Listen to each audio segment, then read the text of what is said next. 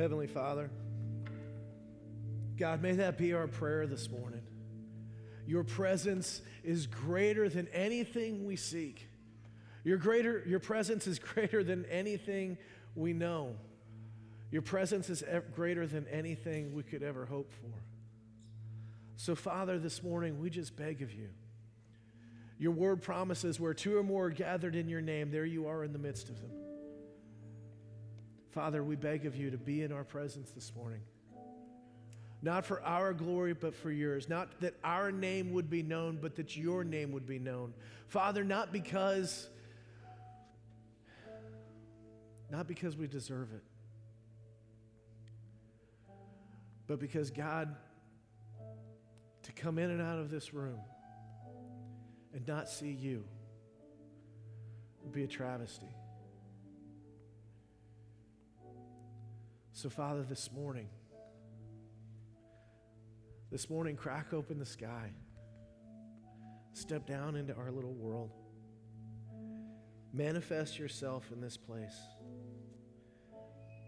And Father, if that means like the prophet Isaiah, we cry out, Woe am I, for I am a man of unclean lips, and I live among a people of unclean lips, and my eyes have seen the glory of the King, the Lord Almighty. Then God, ruin us today.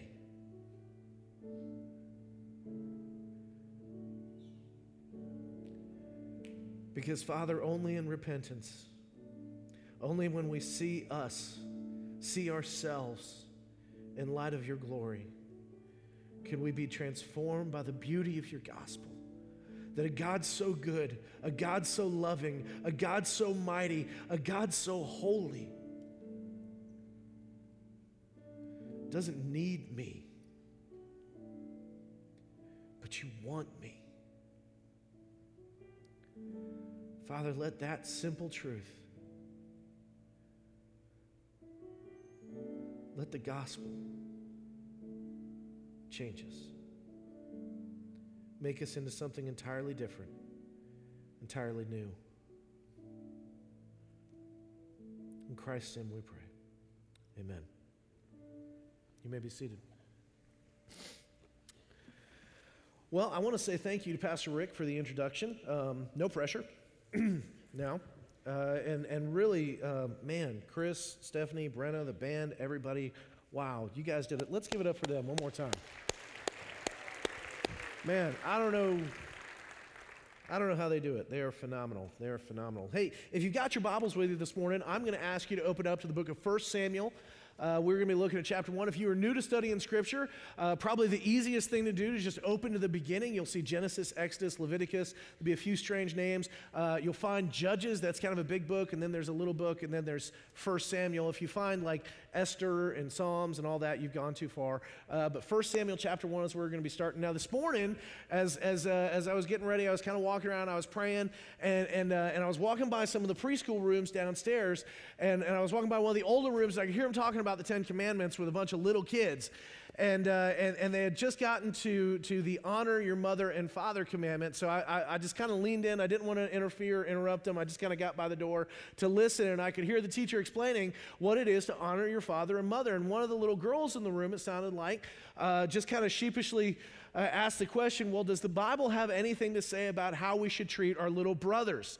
And then I heard another voice in the room shout out, say, Thou shalt not kill.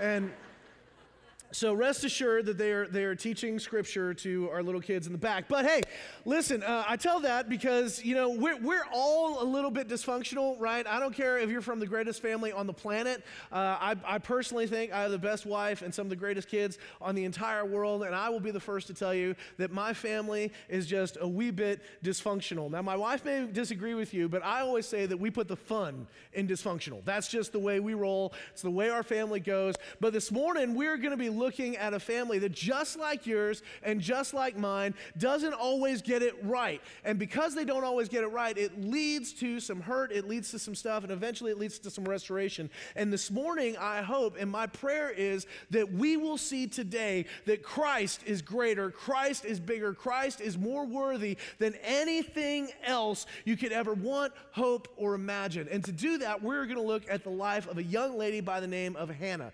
So I'm going to begin reading from 1 Samuel Samuel chapter 1, verse 1. And if you haven't found it yet, just give up because we're moving on. All right? Chapter 1. There was a certain man from Ramathaim Zophim of the hill country of Ephraim, whose name was Elkanah, the son of Jeroham, the son of Elihu, the son of Tahu, uh, the son of Zuph. That's got to be a name, doesn't it? Zuph. Hey, come over here, Zuph. It'll be good. Uh, Zuph, and he was an Ephraimite. And he had two wives. The name of one was Hannah, and the name of the other was Panera, or Panana, whatever you want to call her.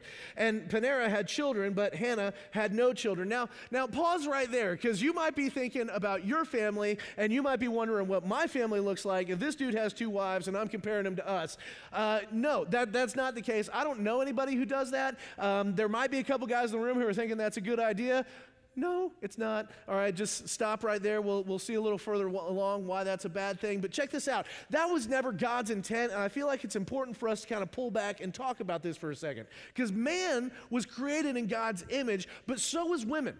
So was women, woman. So, so were you, ladies. And, and, and we were both created in God's image, but we were created differently. Amen? A- amen. And, and, but the thing is, we both reflect God's image. We both reflect His glory, His grace, His love, His mercy. That was what was intended. But there's something that happens when we come together in marriage. There's something that happens when God takes two and makes them one. And in that relationship, we are supposed to, it was created in such a way that we would clearly reflect the gospel in the way in which which we relate to one another, in the way in which we come together. That we would be a picture of the love, the undying love, the everlasting love, the care, the, the, the grace, and the forgiveness that exists between a relationship between God and man in the way that we relate to one another. And when in the Old Testament, this wasn't uncommon, but it wasn't God's intent. And when this happens, where you have a husband and two wives, it breaks down the picture entirely. It was not God's intent, but this is where we are, and this is the dysfunctional family that we're we're looking at.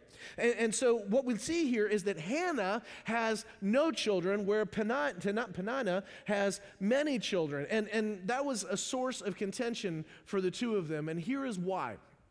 Here is why.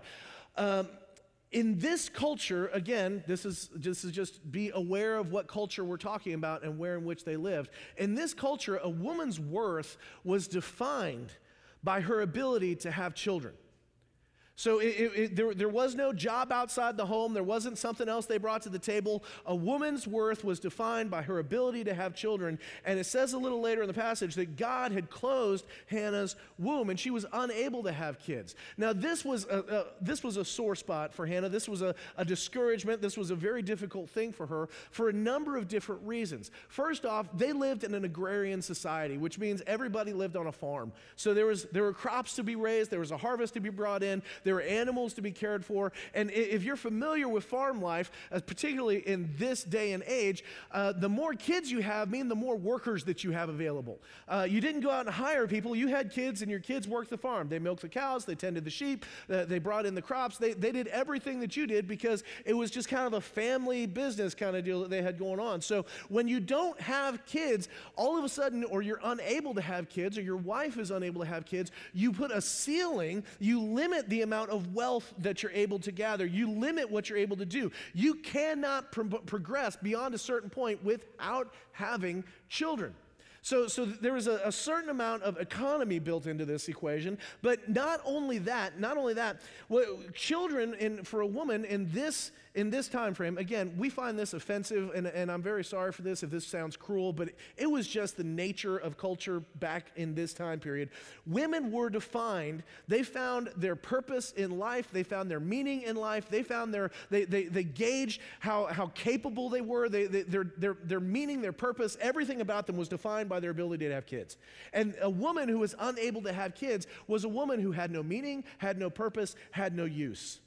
And this is where Hannah found herself. And then finally, uh, children back in this time frame were, were kind of like the social security of the ancient world.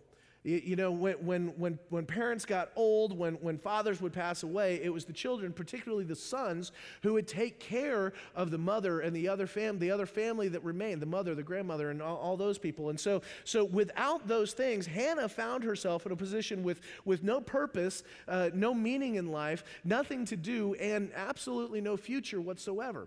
And not only that, but if we read on, uh, this family would go into Shiloh, the, the ancient world's uh, version of Jerusalem, where, where Hebrews would go to worship before Jerusalem was Jerusalem. Uh, they would go once a year. Verse 3. Now, this man used to go up year by year from this city to worship and to sacrifice the Lord of hosts at Shiloh, where the, the two sons of Eli, Hophni and Phinehas, were priests of the Lord. Verse 4 On the day when Elkanah sacrificed, he would give portions to Peninnah, his wife, and to all of her sons and to all of her daughters. But to Hannah, he gave a double portion because he loved her, and even though the Lord had closed her womb. Now, see, this is an interesting little note because, like I said, a woman's worth was defined by her ability to have children, but that's not how Elkanah saw this. Elkanah, as awkward as he can be in some of these passages, Elkanah loved Hannah. I mean, he valued her beyond her ability to provide for him sons. And he evidences this, and, and I don't get it. Maybe this was a, a thing back then. I mean, I, I, I hey, honey, I love you. I'm going to buy you, you know, two Happy Meals today, kind of thing. But he valued her, but by, you know, he would provide portions for, for Peninnah and all of her family and all of her kids, but he would provide a double portion for Hannah just because he loved her. But see, the thing was, th- this brought no comfort to Hannah at all. Because Hannah, her womb had been closed, according to Scripture, by God. What do you do? What do you think? When, when everything that you've dreamt about, everything that you, you value, everything that you think brings value to your life is closed off to you by God. Have you ever been there? Have you ever felt that way? Have you ever, have you ever just looked up? Maybe, maybe, we wouldn't do it in church. We, we wouldn't do it in worship. We, we probably wouldn't do it in our small groups. Matter of fact, we probably would only do it in kind of the quiet of our own home at night, just before we fall asleep, where you just want to raise your fist towards God and ask Him, why? Why, why do you keep this from me? Why, why did life end up this way? Well, that's where Hannah is. Check this out in verse, as we continue down in verse, uh, verse 6. It wasn't enough that she didn't have children. Her rival, verse, verse 6, would provoke her grievously and irritate her because the Lord had closed her womb. And so it went on year by year, particularly as they went up to the house of the Lord to worship, that Peninnah would provoke her. Therefore, Hannah wept and would not eat. So, what would happen is it's, it's one thing that this is going on. Now, it's another thing that, that the other wife, which, by the way, guys, if you're not paying attention, this is a really good reason not to have two women at one time. Just throwing that out there for you. That, that's free. But, but the other wife would come and he would, she would pick on Hannah. She, she, would, she would, you know, oh man, Hannah, I know, I know there's all these dishes to be done, but I'm so sorry. You know, I've been up all day with the kids and running after. I know you don't know what that feels like, but I'm exhausted. So I'm going to go lie down. If you could just do the dishes. I know there's all this laundry to fold. I know we've got to get the offering together. I know all this is going on, but I've got to take Johnny to baseball practice and Sally has dance and and and maybe one day you'll know how exhausting and difficult that is. But right now, could you just handle this, this, and this for me? Every time she turned around, particularly when they went to worship, Peninnah would just would just would just poke, would just would just find that one little soft spot and just irritate Hannah as much much as she could. And Hannah would look out and look and see that God has done this to me. God has closed my womb. God will not allow me to have kids. Why, oh, why, God, would you do this to me? But the truth is, isn't that where most of us live? Uh, again, we, we don't talk about it, we, we don't act this way at church, but but you know, some of us in the room, we're th- we were thinking, you know, eh, we're a little older than we used to be. Uh, you know, we, we get up in the morning, our knee hurts. You know, we can tell when it's going to rain because there's a weird thing that goes on in our arm. And, you know, it, we're, we, we were thinking a few years ago that by the time we got to this point in life, there would be a little more. You know, by, by the time I got to this age, I thought I would have a little more money. By the time I got to this point in life, I thought I would have the full time job. By the time I got to this point, I thought my career would be on track. But I thought by the time I got here, I would own my own business, I would do my own thing, I, I would have people working for me. By the time I got to this age, I thought it was going to be different than what it is. And some of us in the room, we, we, it's not a career that's bothering us, or it's not money that's bothering us, it's family. You know, by, by the time I got here, I, I you know, I, I, thought I'd be married. I, I, never, I never planned to be 30 and single. That just wasn't in the cards. God, why, why won't you bring the right man? Why won't you bring the right girl? I never intended to end up this way. For some of us, it's not that we're single, it's that we're married. And, and, and, we go home and it's like, God, why, why is it that every time we go home it's a fight? Why is it, I, you know, this was supposed to, she was supposed to complete me. I, I watched the notebook 37 times and he acts nothing like she did. Terrible movie. Don't watch that. But listen, I, I expected this was going to be good, and it's not. I expected it was going to be this way, and it's that way. So for some of us, it's our kids. Our kids break our hearts. You know, I expected an athlete. I got an academic. I expected somebody to grow up, and they never really did. I expected them to graduate. I, they, they, they, they, turned away from God. They turned away from this. I wanted, I wanted to see them go here, and they didn't go there. I never wanted them to move away, and now they're gone. Or maybe they've come back. and for whatever reason, God, this just isn't working out the way I thought it would. I always expected I'd have this, and I don't. And whatever it is that, whatever stick you use to define yourself, whatever stick it is you use to give yourself purpose, whatever direction, whatever your hope for the future is, it's just not shaping out the way you thought it would. And most of us, you know, we're religious. We're here on Sunday morning, and, and, and we wouldn't sit here and shake our finger at God and blame Him. But in the quietness and the stillness of our own heart, way deep down where we don't like to talk about, that's what we do. Because God, if you really loved me, you would have. God, if you really loved me, He would have. God, if you really loved me, why wouldn't you? And then for some of us, you know, it's entirely different. This isn't me, but I'm sure there's some people out there who, you know, we've, we've, we've climbed every hill. We've, we've conquered every mountain. We did everything we thought we were going to do. We, we, you know, eh, we, we can't complain at all because, you know, we got it all. And, and, and so, so we look out across our life and, and, you know, it still doesn't really add up. You know, the Wall Street Journal did a survey a few years ago of incredibly wealthy people. These are, these are not like a little bit wealthy, these are like wealthy, wealthy people. These are people who have more money than I will ever see in my life. Uh, they make like $50,000. I'm just kidding. But these, these are incredibly wealthy people. And this is, this is what they found. Check this out. This is a quote from the Wall Street Journal uh, from their survey on wealth. Uh, the respondents, they say, turn out to be a generally dissatisfied lot whose money has contributed to deep anxieties involving love, work, and family. Indeed, they are frequently dissatisfied, even when their sizable fortunes. Most of them still consider, do not consider themselves to be financially secure. For that, they say, they would require on average one quarter more than what they currently possess. See, the truth is, even if you found true love, even if you got to the top of the ladder, even, even if you found yourself having everything that you ever desired, even if you had financial security, relational security, if you made the team, if she said yes to go to the prom, if you got all the right cars, all the right stuff, everything you ever dreamed of, at the end of the day, even the successful people in the world who don't want to sit there and shake their fist at God because they didn't get what they want, they still end up unfulfilled we still end up feeling like something's missing. And what we find is that the ladder, the, the wall that we leaned our ladder on, the, the ladder that we tried so hard to climb, we get up to the top and we realize it was leaning on the wrong wall. There was nothing that fulfilled. There was nothing that gave purpose. There was nothing that brought hope. There was nothing in us that could ultimately satisfy us. Some of us are going through that because, you know, we have put everything that we have into our kids. And now they're graduating. And now they're moving off. And now they're gone. Some of us, that's where we are because we, we just squirreled away money and squirreled away money and squirreled away money and squirreled away money and squirreled away money. And one bad day, one bad market, one bad decision, and it's all gone. Some of us, we feel that way because we have put our entire lives from the time we were 18 until now, pouring into a career, pouring into a job, pouring into a company, trying to make something of ourselves. And one merger, one consolidation, one corporate move, and it's all gone.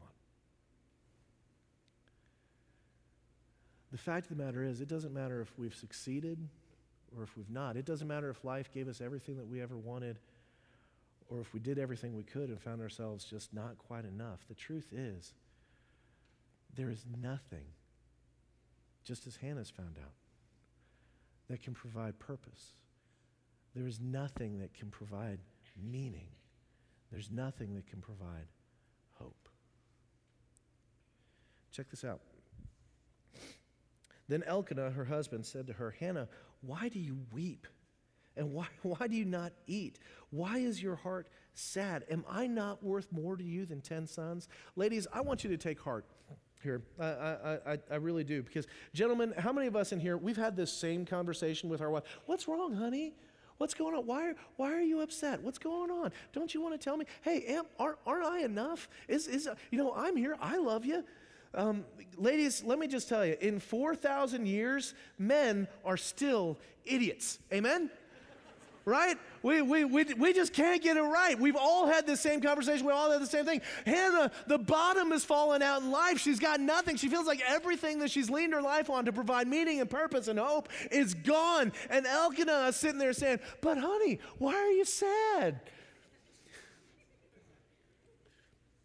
Yeah, we've been there. But check this out. That is such a weird translation. It, it's, it, it suits, it, it, it, it isn't wrong, but that word sad in the original Hebrew, it actually, a better way to say it, a clear way to say it is, honey, why is your heart bad? There's something going on here that's, that's much worse than just, uh, you know, she's a little bit in the dumps. She's a little depressed. She's tired of Peninnah picking on her. This is, this is a deep, abiding depression. This is a, this is a bitterness of soul. This is, this is a resentment towards God. There is something about this entire situation that has Hannah's heart so tied up, so twisted up, so messed up that this is what she goes to bed thinking about. This is what she wakes up with first thing on her mind. This is the thing that has just her heart. It's made her entire life angry and bitter and resentful. She can't even eat because this has just ripped her apart. But then something happens, and I cannot tell you what it is. I, I don't know what goes on, but there is a change between verse 8 and verse 9 that's palpable. You, you, you, you can see it, you can sense it, you can feel it in the way that she moves. Check this out. Verse 9 After they had eaten and drunk at Shiloh, Hannah rose. Now, pause. Now, that just sounds like they, they, they, had dinner, they had drinks, and then Hannah got up and went about doing something. But that is such a weak understanding of what's really going on here. That word rose or arise in the original Hebrew actually means to get up with purpose, to arise and move in a direction, to get up and go somewhere. She had her heart set, she had her mind set. Something within her changed, something within her turned. And at this moment, that turn begins to take motion. I have a dear friend, a, a, really good friend. He lives up in North Carolina, and this week, this week, he is planning to propose to the love of his life. And so I was talking to him earlier, uh, a little earlier this week, and he was telling me about the plan. He's telling me what he was doing. He's telling he's got the ring, he's got the place, he's got the stuff, he's got people hidden in the bushes already waiting to take pictures. When he gets up on Monday, when he gets up on Monday, he's just not getting up and getting breakfast and going about his day. He has a plan. He has a thing, he has something he's going to accomplish, and nothing is going to keep him from that because that is his sole purpose. That is what Hannah wakes up like. That is what she does when she rises and she begins to move. She doesn't just get up and go, she gets up on purpose with one sole thing in her heart and one sole thing in her mind. Check this out what it is. Now, Eli, the priest, was sitting at the seat beside the doorpost of the temple of the Lord. And Hannah was deeply depressed, distressed, excuse me, and prayed to the Lord and wept bitterly. And she vowed a vow and said, O Lord of hosts, if you will indeed look on the affliction of your servant and remember me, and not forget your servant, but will give to your servant a son. Uh, hold on. How is that a change? How, how is that any different from you know the past eight verses? You know she wants a son she wants a son she wants a son she wants a son. She, she it, it, seems like it's just the same thing until until you read the next part. Then i will give him to the lord all the days of his life and no razor shall ever touch his head. Now to you and to me that may sound like just a just just kind of an off the wall you know god if, if, if you let me if, god if you would just let me win the powerball God, if you would give me $200 million, I'll pay off all the church's debt. I promise I'll do it. Now, I'm not saying you should go play the Powerball. You really shouldn't. But if you happen to find a ticket and win, I don't think the church would turn you down. Could be wrong.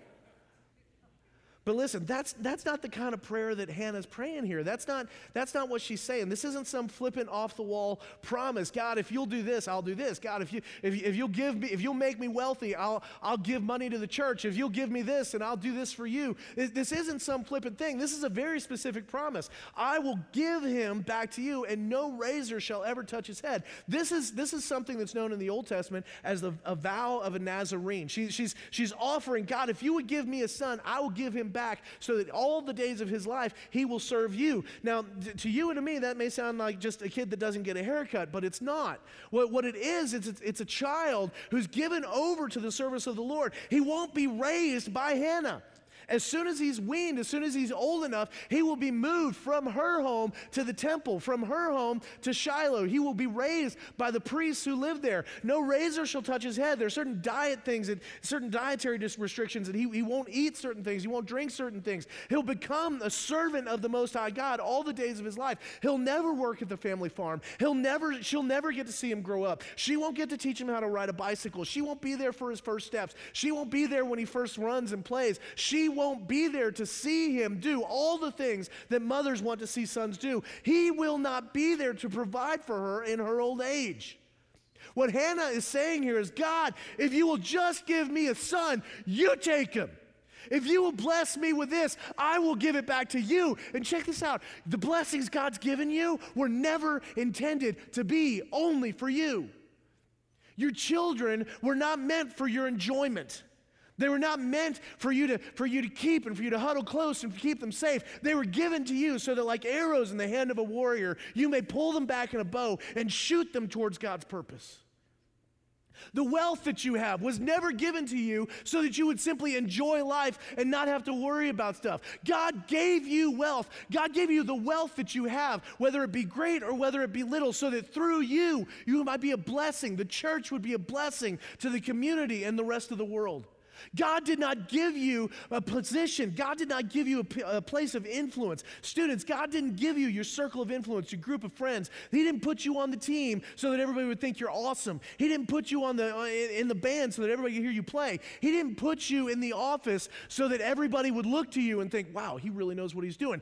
God put you where he put you sovereignly by his grace so that through your influence, your example, and by your speaking the gospel, people's eternity would be changed. God has blessed you so that you may be a blessing to others. And what Hannah is asking here, she's saying, God, God, if you will give this to me, I will give him back to you. How do you go?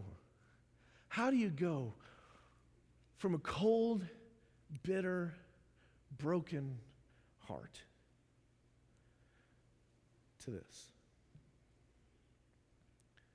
How do you make that transition? It, it, it's relatively simple. You cease finding your purpose, you cease finding your meaning, you cease finding your hope in your thing. And you begin to find who you are. You begin to find your purpose, and you begin to find your hope in Christ. Let me turn with me to chapter 2, if you would. The story continues, and Hannah goes home, and not immediately, but in, in due time, scripture says she conceives and has a son. And then, after she's weaned that son, which would be about three years old in this culture, uh, she takes him back to Shiloh. And she leaves them there with Eli the priest.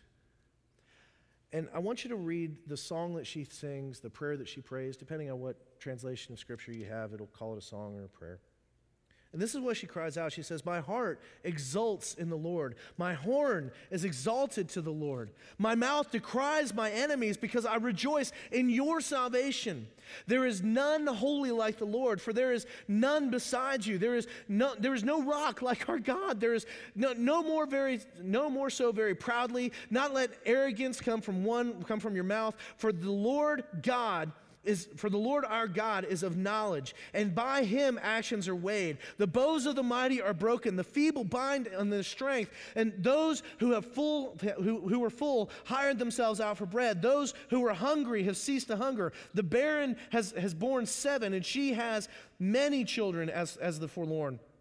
But she who has many children is forlorn. The Lord kills and brings to life. He brings down to Sheol and raises up. The Lord makes poor the rich. He brings low as he exalts. He raises up the poor from the dust. He lifts the needy from the ash heap to make them sit with the princes and to inherit the seat of honor. For the pillars of the earth are the Lord's, and on them he has set the world. He will guard the feet of his faithful ones, but the wicked shall be cut off in darkness. For not by might shall a man prevail. The adversaries of the Lord shall be broken to pieces. Against them he will thunder in heaven. The Lord will judge the ends of the earth, and he will give strength to his king and exalt the horn of his anointed. Check this out. She doesn't sing this song when she conceives, she doesn't sing this song when she gives birth. She sings this song as she is dropping her only child off for the very last time to walk away and never see him again. Hannah has come to a place where the treasure that she has found in earth, the treasure that she has found in her life, the thing that brings her meaning, purpose, and hope is not a child child, it's not a relationship, it's not a career, it's not a financial sum of money. It is nothing but God Himself.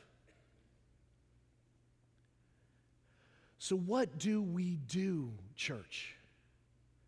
What do we do when we find ourselves in a place where we're hurt, where we're broken, where our hearts are crying out because life just did not turn out the way that we thought it would? Maybe we captured the moon, maybe we lost it all, but at the end of the day, we find no meaning, we find no purpose, we find no hope. Listen, it can be a discouraging moment. It can be a moment full of hurt. It can be a moment full of bitterness. But just as bitterness, just as brokenness brings bitterness, just as brokenness brings fear, brokenness also brings humility.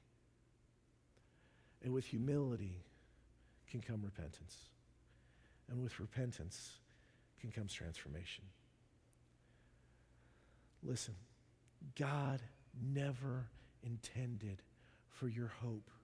God never intended for your purpose. God never intended for you to be defined by what you do,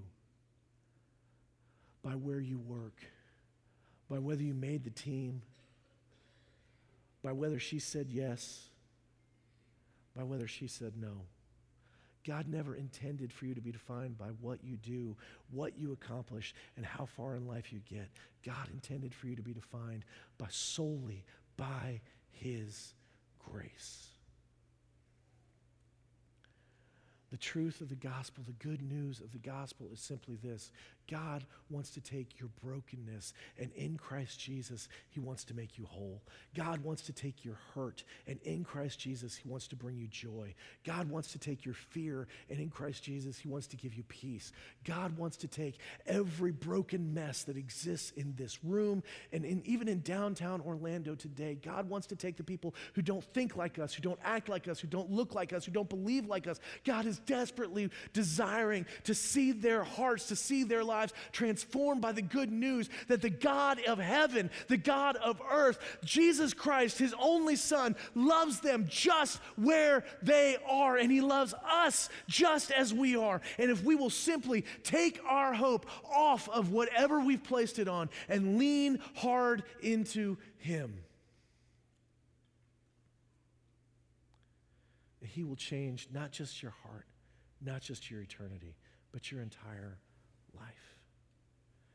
Don't read this story and think, well, if I just if I just love God enough, if I just love Jesus enough, if I just valued him enough, he's going to give me just like Hannah got a son, he's going to give me everything he needs. No, no, no, no, no. The lesson here is not that God will give you what you want. What the lesson here is that you will find when you treasure God, he is all that you want. And no matter where you go, and no matter what you do, no matter what you gain, no matter what you lose, we, like the Apostle Paul, will say that all that I've garnished, all that I've gained, all that I possess, all that I've ever had, I see as rubbish compared to this one thing of knowing Christ and Him crucified and seeking after the thing that He grabbed hold of me for. So here's my question for us, church. Here's my question for us this morning. What is it in life that you value? What is it in life that you treasure?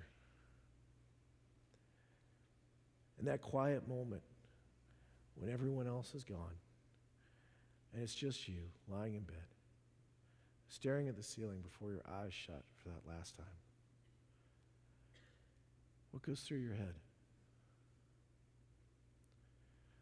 What's that thing that your heart longs for? Is it peace in your marriage? Is it security in your finances? Is it advancement in your career?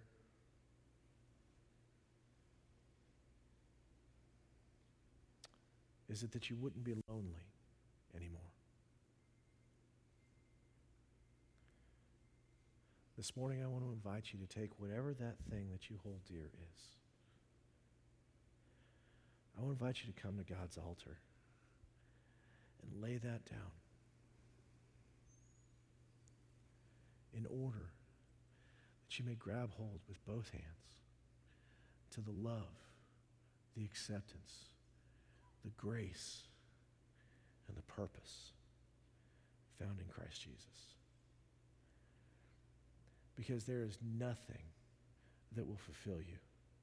There is nothing that will satisfy your heart. There is nothing that can bring purpose to your life that is big enough, that is good enough, that is satisfying enough, but Jesus. Let me pray for us. Heavenly Father, God, I don't have all the answers. In fact, Father, sometimes I feel like I have more questions than anything else. But Jesus, this morning, I know this one thing.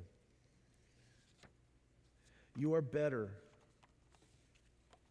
Your presence is better than the air we breathe. Your presence is greater than the treasure we seek. Your presence your presence is worth more than a thousand lifetimes of luxury, ease, and grace. So, Father, this morning we thank you for the disappointment of life. We thank you for the suffering. God, we thank you for the hurt because, in some small way, maybe it shakes our hand loose from those things that we so desperately try to hold on to so that we might hold on to you. This morning, I'm going to invite us to stand. The band's going to play in just a second. This morning, some of us, we need to come to the altar and we need to get alone with God and we need to leave something here that we have treasured more greatly than we've treasured Him. And for some of us this morning, what we need is we need to exchange for the very first time our life, our brokenness, our hurt for Christ's love. There's a God in heaven who knows your name. He knows everything you've done wrong, He knows everything you've done right. He's not offended by you or impressed by you. Scripture simply says this if you believe in your heart that Jesus is Lord and confess with your mouth that God raised him from the dead, you will be saved.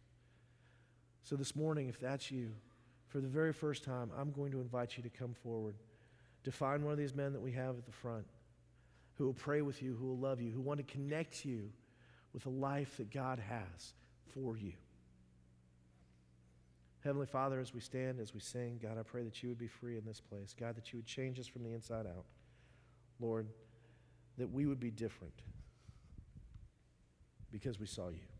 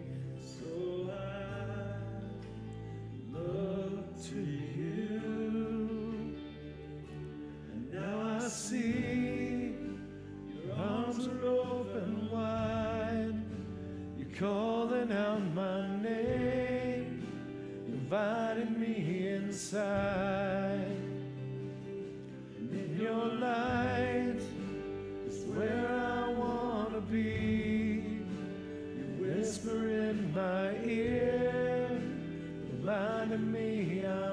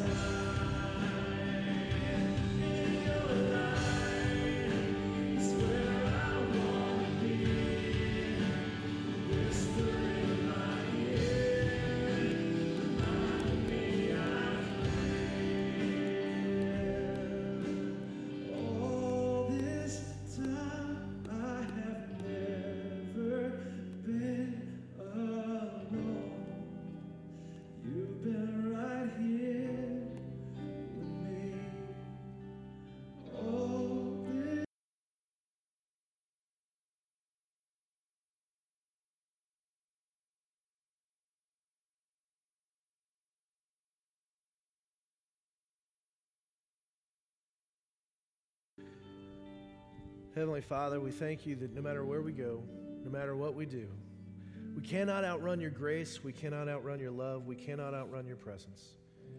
God, today, may we be different because we've been in your presence this morning. In Christ's name we pray. Amen.